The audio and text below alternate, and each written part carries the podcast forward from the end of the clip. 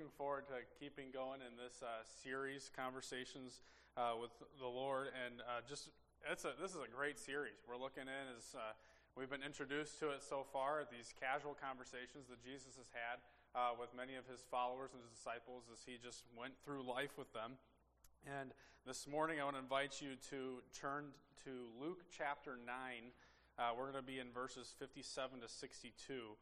And we're going to kind of get a, a, little cheat. We don't get just one conversation that the Lord had, but we're going to get to kind of look at three this morning. And uh, we're going to uh, dive in, unpack those things shortly. But as you're turning uh, to that passage, I um, came across this picture uh, recently that we can throw up on the screen. It's a, it's a, a cartoon picture with a sign out front of a church and in case you can't read what the, the sign says, it's an advertisement trying to get people to show up to, to church. And it's, for, it's advertising for the Light Church, the Light Church, who advertises 24% fewer commitments. It's home of the 7.5% tithe, 15 minute sermons, 45 minute worship services. We only have eight commandments, your choice. We use just three spiritual laws and have, uh, we have an 800 year millennium.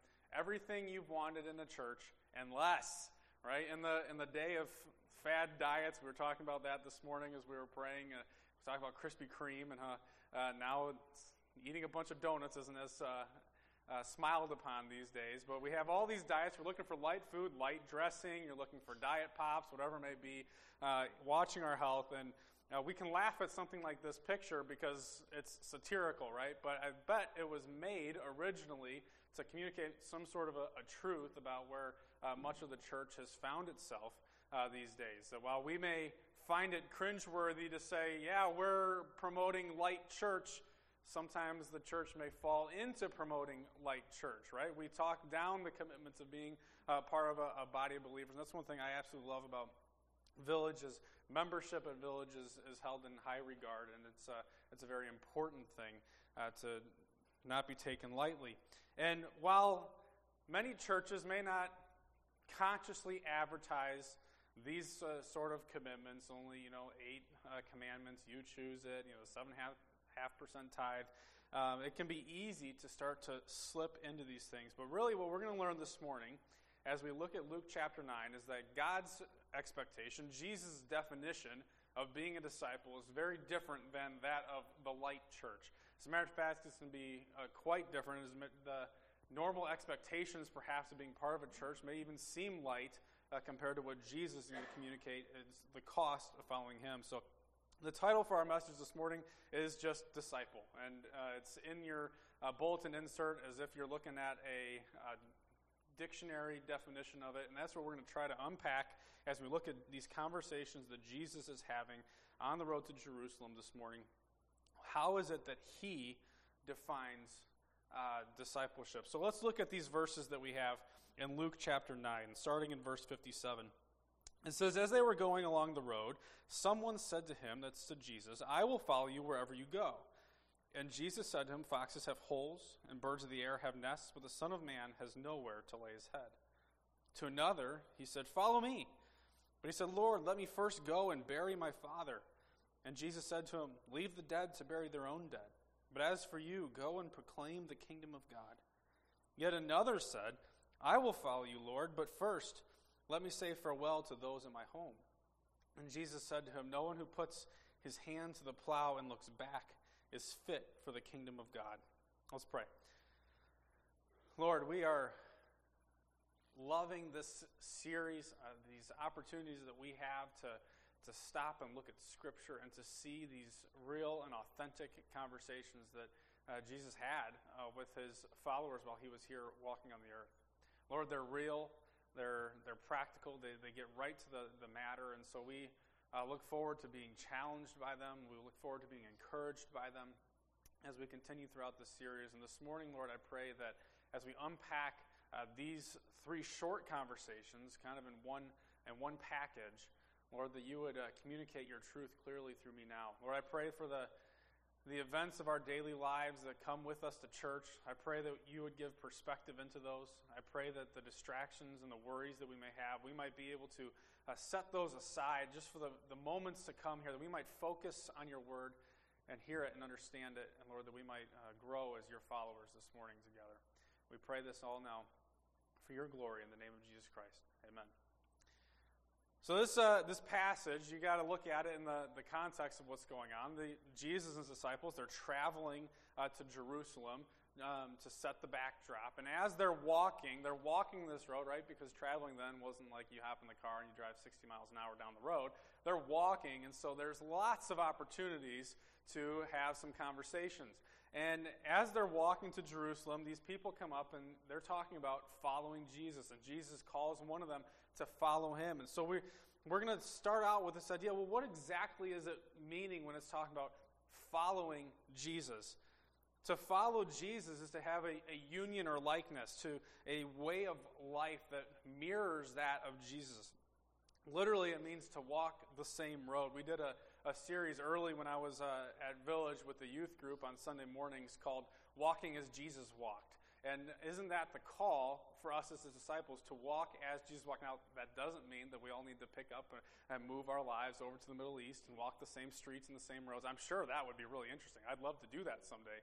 But it's a manner or a way of life that Jesus is calling us to, to walk as he did. I think of um, 1 John chapter 2, verse 6, which says, Whoever says that he abides in him ought to walk in the same way in which he walked the calling for us to follow Jesus is a serious one. It involves your entire way of life. We're not talking Facebook following, Twitter following, Instagram following, you fill in the blank following, which is really it's kind of a one-time decision, right? You find a friend, you type in their name on Facebook, you go, you, you click follow or at send friend request, and now you're, you're following this person. That's all it took from you.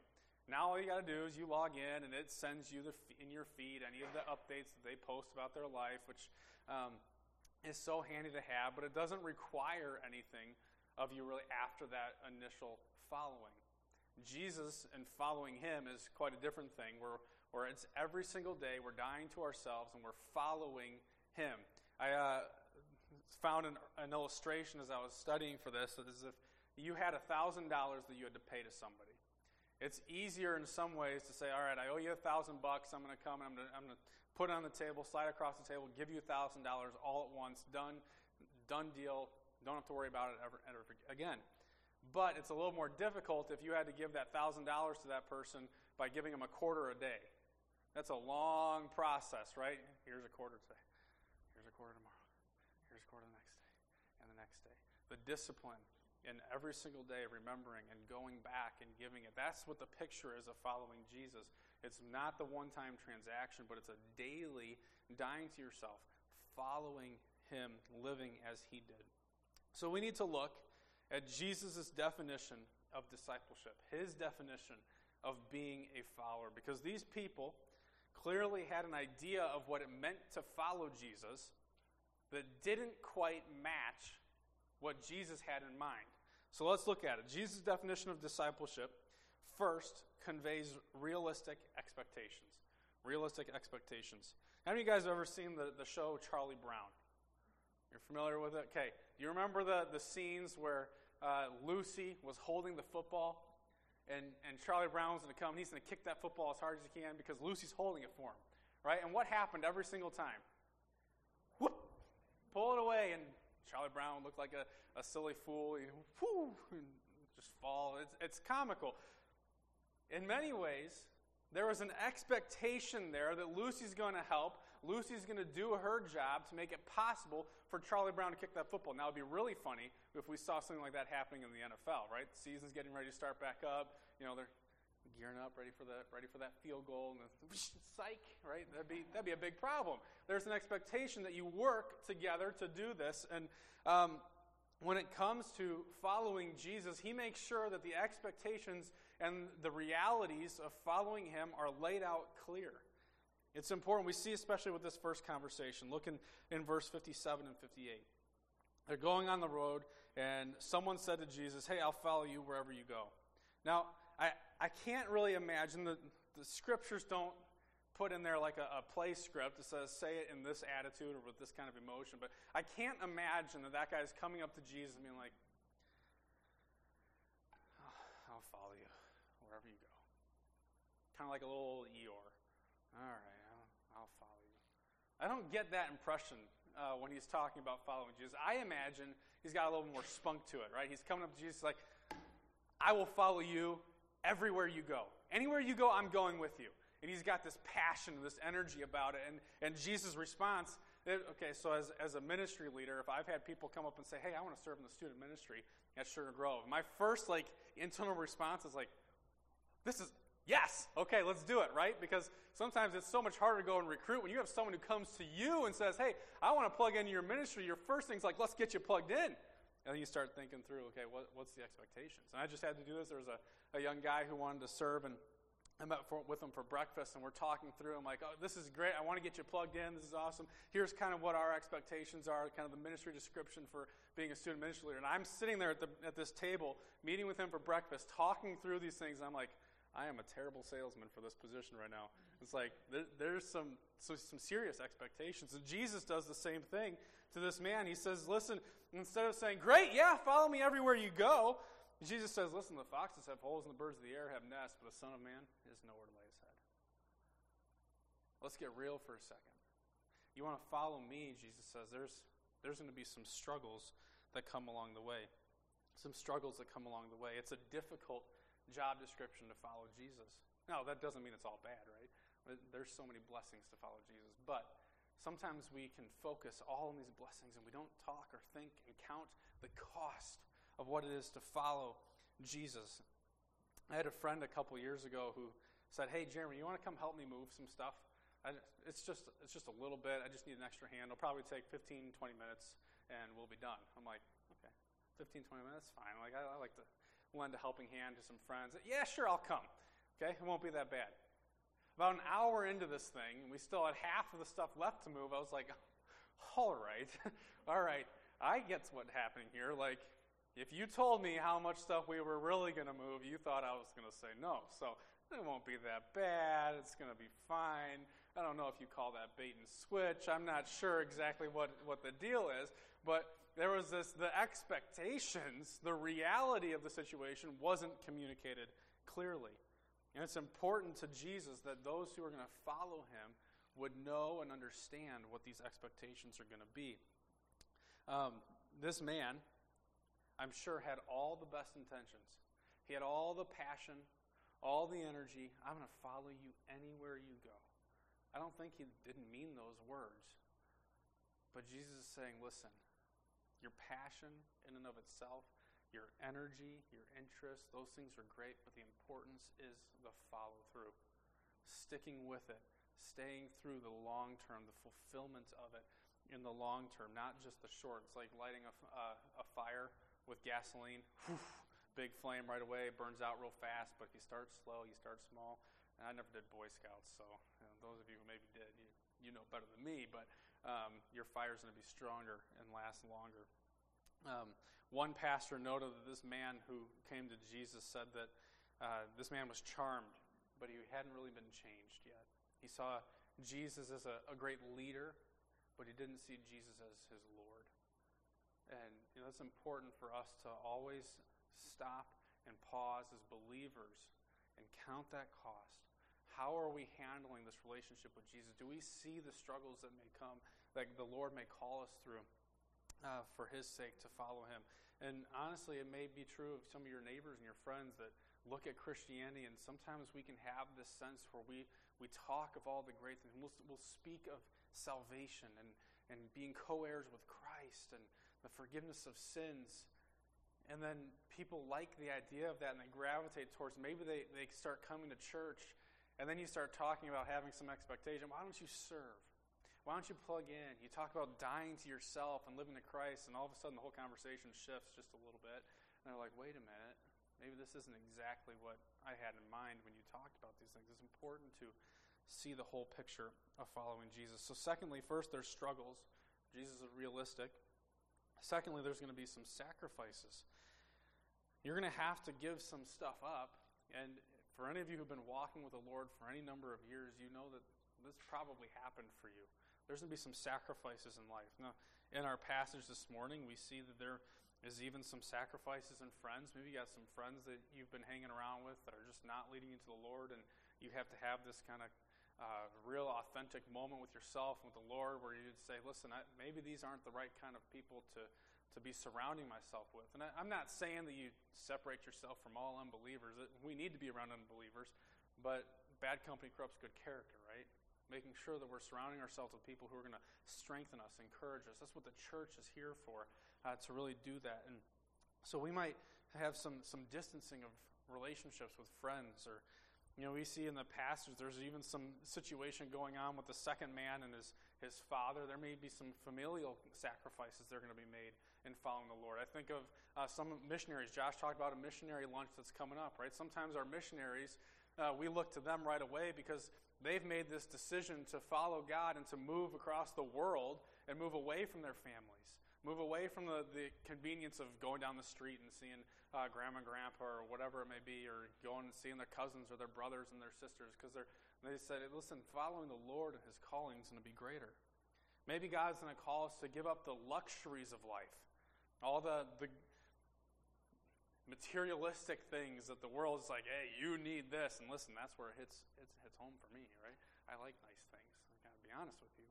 And sometimes those are not necessary things. Following the Lord may mean that we give some of those up for the sake of the kingdom of God. Jesus is saying, listen, the foxes have holes. They've got a home base. The birds of the air have a nest. But the Son of Man, you're going to follow me? There's no guarantee. There's no guarantee where I'm calling you to go, where we're going to go. So ultimately, Jesus says the greatest sacrifice is you're going to give up your entire life.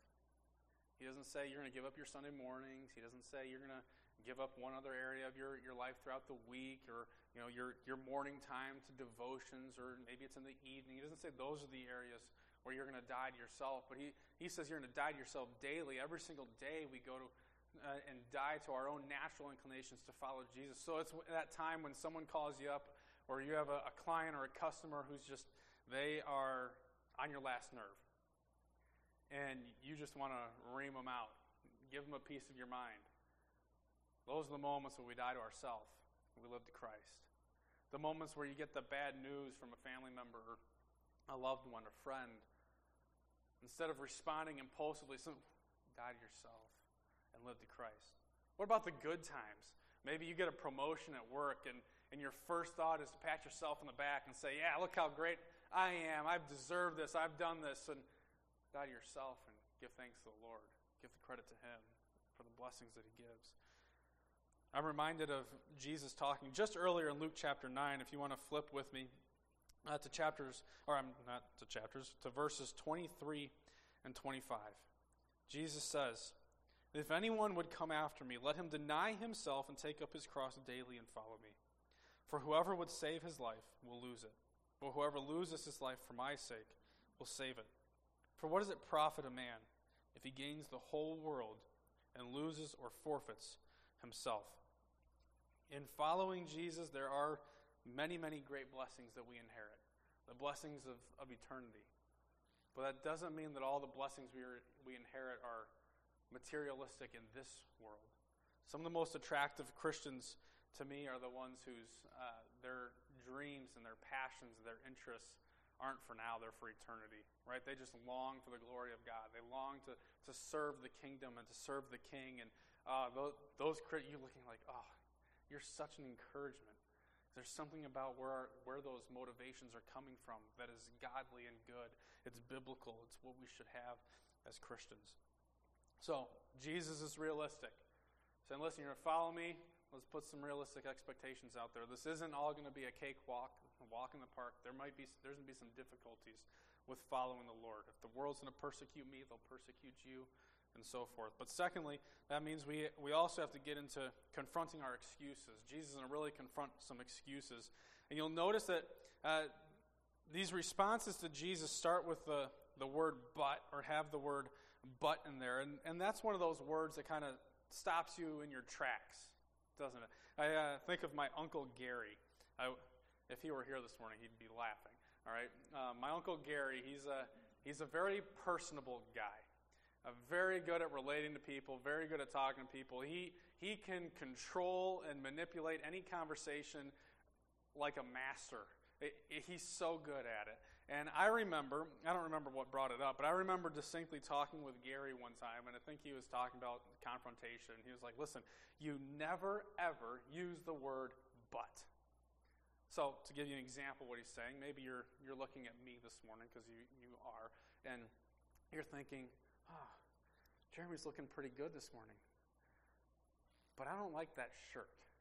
So, after the service, you're going to come up to me and you're going to say, Jeremy, you're looking sharp this morning but that shirt strugglingly, you might want to pick a different color or something. What happens is Gary says it is everything that you said about Jeremy, you're looking pretty sharp this morning. As soon as you throw that word but in there, meant absolutely nothing.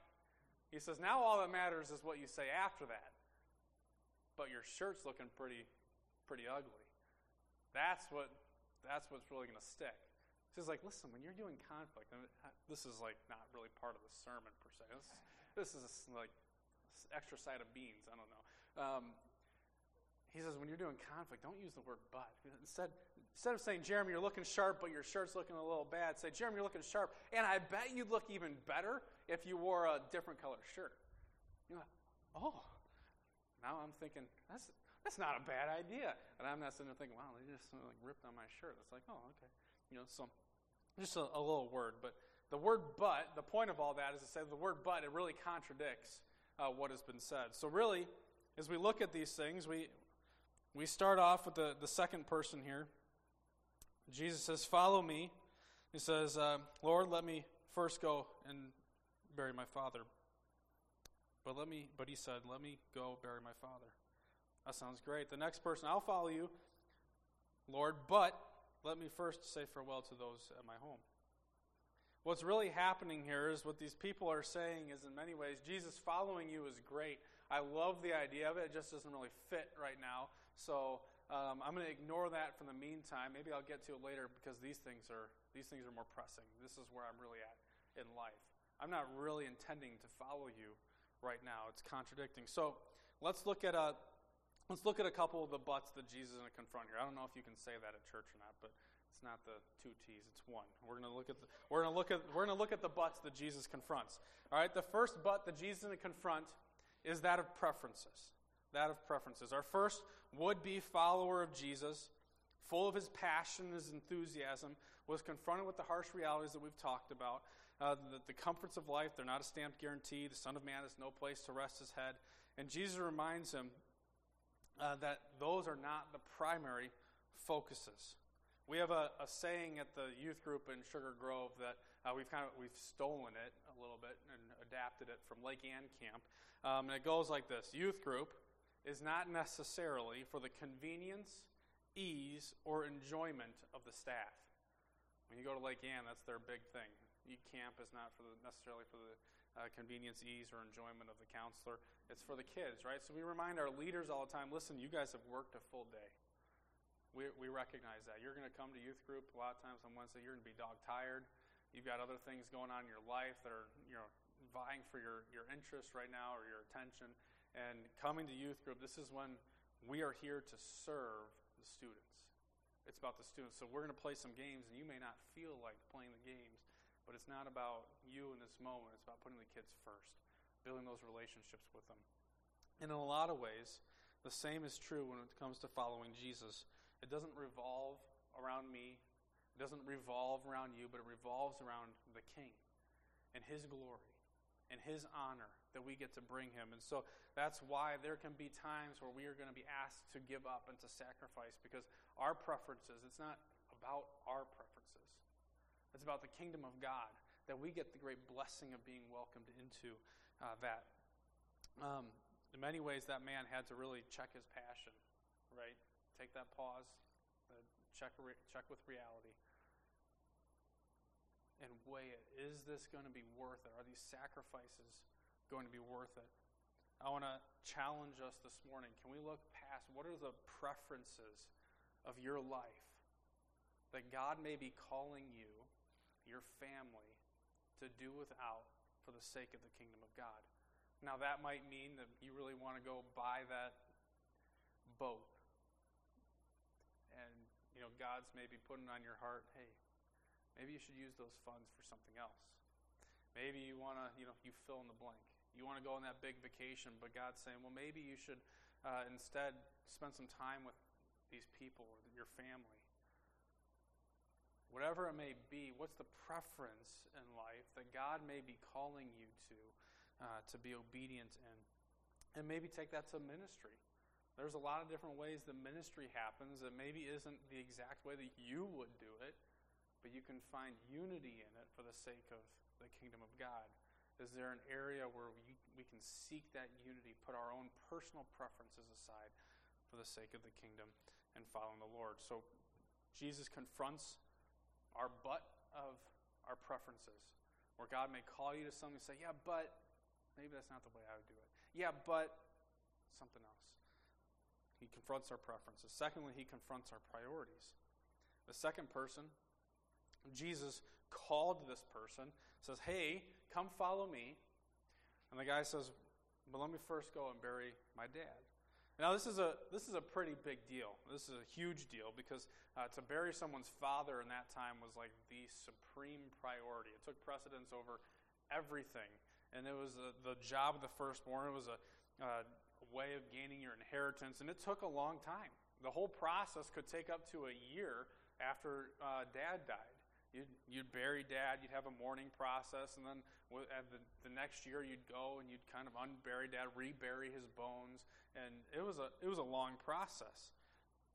And so Jesus is saying here, listen, your commitment to follow me is even greater than the, the cultural commitments you may have uh, that are super important. So many scholars, you could look at this uh, three different ways, really, many of the scholars do. The first, you know, dad in this situation uh, hasn't died yet.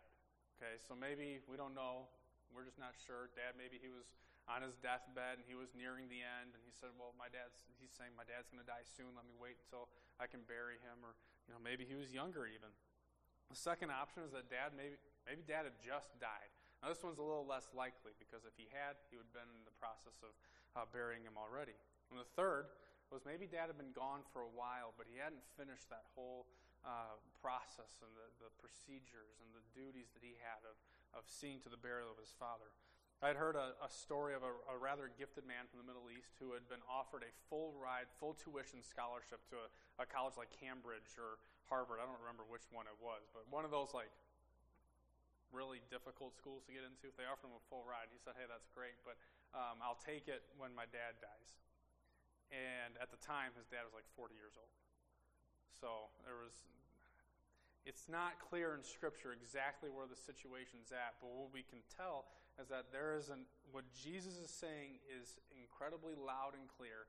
Your commitment, the cost of, to follow me, is a higher priority than anything else in your life. That the other commitments and priorities that you have should never compete with your priority to follow Jesus Christ. And as we follow the Lord, as we do what He has commanded us to do, it's amazing how a lot of those other things just start to fall in place. Caring for your family, your parents, your loved ones, and uh, being part of your community, stuff like that, all those things. But um, Jesus is saying, listen, your priorities need to be first. And, and, nowadays, we have so many different things that vie for our priority. And if we're not careful, we can find ourselves committed to so much that we really can't handle, that we really can't stick with. And we can find ourselves committed and having priority over in so many situations, so many different things that really limit our ability to follow the Lord, to be obedient to Him. And we need to be honest with ourselves about those things. Maybe it's stuff in your community or your job. Maybe it's your some family things or extracurricular activities. You you name what it is, sports, hobbies. They're going to take away from your commitment, your ability to be obedient to the Lord in different areas. And you need to be careful about that. I need to be careful about that, that we don't let these other things take precedence over following Jesus. Whenever we have to, Jesus calls us to do something, maybe He's calling you to, to serve in some ministry, to be part of something, or to, to make this uh, career shift, whatever it may be. If God is calling you to do that, and you say, Lord, that's great, but right now it doesn't really fit with our schedule.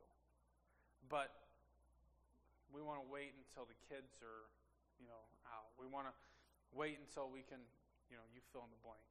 anything that comes after that word but needs to be considered very carefully. Very carefully, because it may be something in your priority list that is stopping you from being faithful to what God has called you to, what God has maybe called your family to. And with that, the many blessings and, and joy and the fulfillment that comes with doing what God has, has planned for you, what His will is in your life. So to follow Him, but we have to be honest. Thirdly, Jesus' definition of discipleship is going to confront our plans. It's going to confront our plans. The last person here says, Hey, I'll follow you, but first I want to go say goodbye to the people at my house. So we have family that are here right now. It'd almost be like if God was calling me to preach this morning, I can be like, Okay, that's great, but first I want to go say, they're leaving this afternoon. So uh, first I want to go spend some time with them before they leave.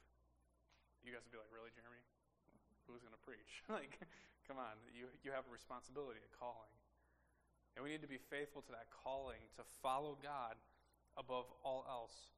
He talked Jesus says that in response to them, no one who puts his hand to the plow and looks back is fit for the kingdom of God. And in a farming community, I think that can hit home a little bit. Right? He's saying, listen, if you in, when you're plowing these lines, you, you want to plow straight.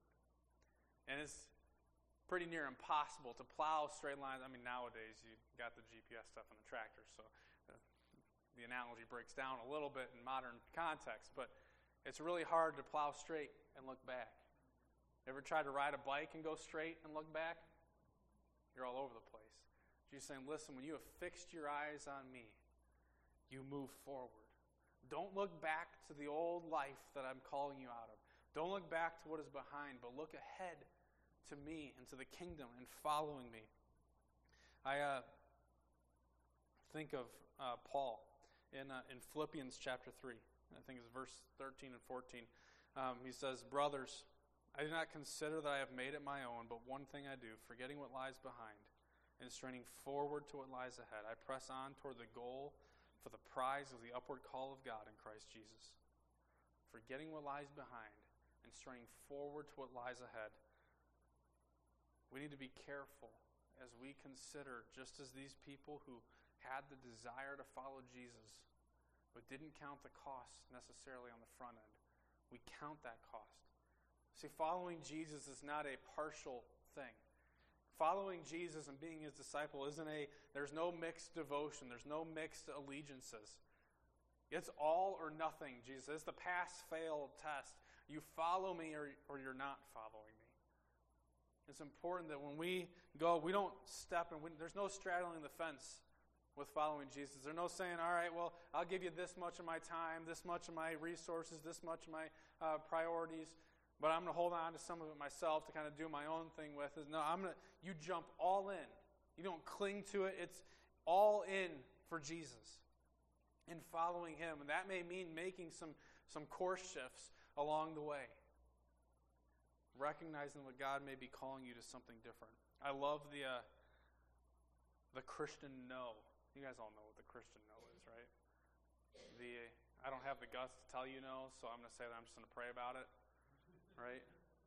Someone says, "Hey, would you be willing to, you know, serve in the worship team?" Now, let me pray about it. We all know really what you're saying there is. I'm not really interested. But you can't tell me that I have to when I can say that I prayed about it and God told me I shouldn't. But how often do we say, let me pray about it, and we really go and seek the Lord? They they have asked if I'd serve on the worship team. What is your will in this for me? Is, is this really something I should pursue? Are there, are there things I need to shift around in my priorities and the way I use my time to make this work? We just need to be careful that we don't overlook the possibilities and the opportunities that God has called us to for the conveniences of our own life. And that's why at the very end of it all, Jesus' definition of discipleship also it confirms our eternity. It confirms our eternity.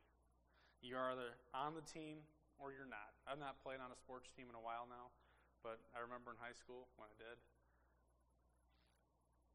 Being on the team meant you're going to practice. You're doing the conditioning. You're sweating. You're getting irritated with the people around you and you're working through it. You're on the team, that means you're getting up early. You're staying up late. You have the commitments. You've got bus rides with people. You're going to win with your team. You're going to lose with your team. Nowadays, if I go put on a Bulls jersey, this does not mean that I'm on the Bulls. As much as when a kid, you put the Bulls jersey on, you're like, yeah, like Michael Jordan. You're like, no, you're not.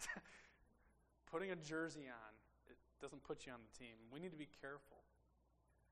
And Jesus' is reminder that we don't put the Christian jersey on and pretend like we're on the team and, you know, act the act and go out in the yard and shoot hoops and pretend you're Michael Jordan. All the while Jesus saying, listen, nope, you're not fooling me.